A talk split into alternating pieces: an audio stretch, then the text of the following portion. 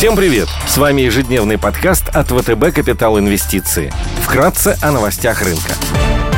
Глобальные рынки. Внешний фон с утра умеренно позитивный. Фьючерс на S&P 500 прибавляет 0,1%, Евростокс в зеленой зоне прибавляет 0,15%, японский Никей минус 0,2%, а китайский Хэнк теряет порядка 0,4%. Баррель нефти марки Brent стоит 93 доллара 40 центов. Золото торгуется по 1810 долларов за унцию. Доходность по десятилетним гособлигациям США на уровне 1,9%. 2,5%. Сегодня в Германии выйдут данные по объему промышленного производства. Корпоративные новости. Сбербанк опубликует финансовую отчетность по РСБУ за январь 2022 года. ГК «Мать и дитя» опубликует операционные результаты за четвертый квартал 2021 года. Среди крупных иностранных эмитентов сегодня отчитываются Amgen, Simon Property Group, Tyson Foods и Take-Two Interactive. Идеи дня – на европейском рынке интересно выглядят акции Ковестра, немецкой компании-производителя материалов из полиуретана и поликарбоната. В рамках отрасли бизнес Ковестра является одним из самых эффективных с точки зрения себестоимости. Акции Ковестра – ставка на дальнейшее восстановление экономики. В июле этого года компания провела реорганизацию, разделив свой бизнес на два сегмента – высокоэффективные материалы и специализированные материалы и решения. К первому сегменту относятся стандартные продукты полиуретана и поликарбоната, а также базовые химикаты. Второй сегмент включает в себя более сложные продукты – покрытия и клеи, инженерные пластмассы, эластомеры, термопластичные полиуретаны и так далее и занимает около 50% в структуре выручки. Основной спрос на продукцию сегмента спецматериалов генерируется в рамках секторов автомобилестроения, электроники, строительства и здравоохранения. Кристаллизация сегмента специализированных материалов может привести к переоценке внутренней стоимости всей компании.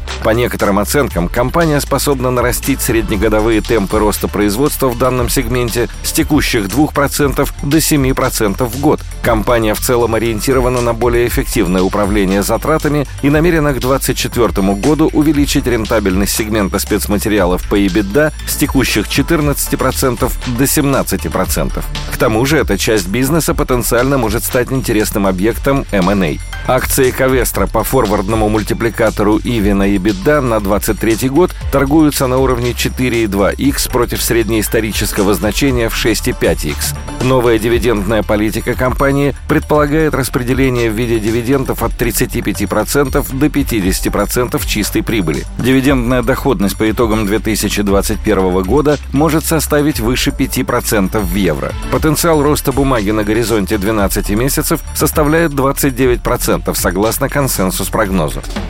Для агрессивных инвесторов на рынке еврооблигаций привлекательное соотношение риска и доходности представляет долларовый выпуск 2023 года погашения индонезийской компании Nickel Mines с купоном 6,5% и рейтингами B1 от Moody's и B+, от Fitch. Компания является индонезийским производителем никелевого чугуна. Бумаги торгуются под 6,25% с повышенной премией из-за дебюта на рынке евробондов и сравнительно небольшого размера бизнеса. Активы компании находятся в первой квартили по cash cost, находящимися на одном из самых низких значений в мире, что положительно отражается на уровне прибыльности Nickel Mines. Рентабельность по EBITDA составляет 35-37%. Она выше, чем у большинства компаний в секторе, позволяя с меньшими последствиями для финансов проходить периоды волатильности на сырьевых рынках. Компания планирует запустить новое производство до конца нынешнего года, за счет чего производство чугуна в никелевом эквиваленте вырастет почти в два раза раза на 36 тысяч тонн, что увеличит денежные потоки с 2023 года.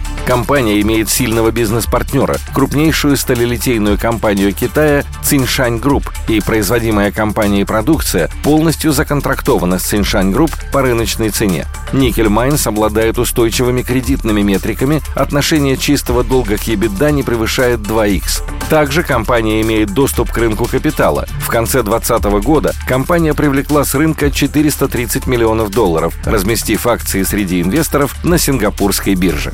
Спасибо, что слушали нас. До встречи в то же время завтра. Напоминаем, что все вышесказанное не является индивидуальной инвестиционной рекомендацией.